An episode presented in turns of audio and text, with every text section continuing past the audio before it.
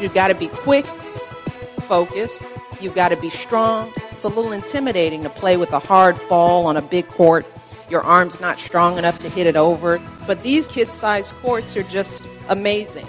They give you the skills and introduce you to the sport at your level and then to the bigger courts. It's great for kids because it gets you moving.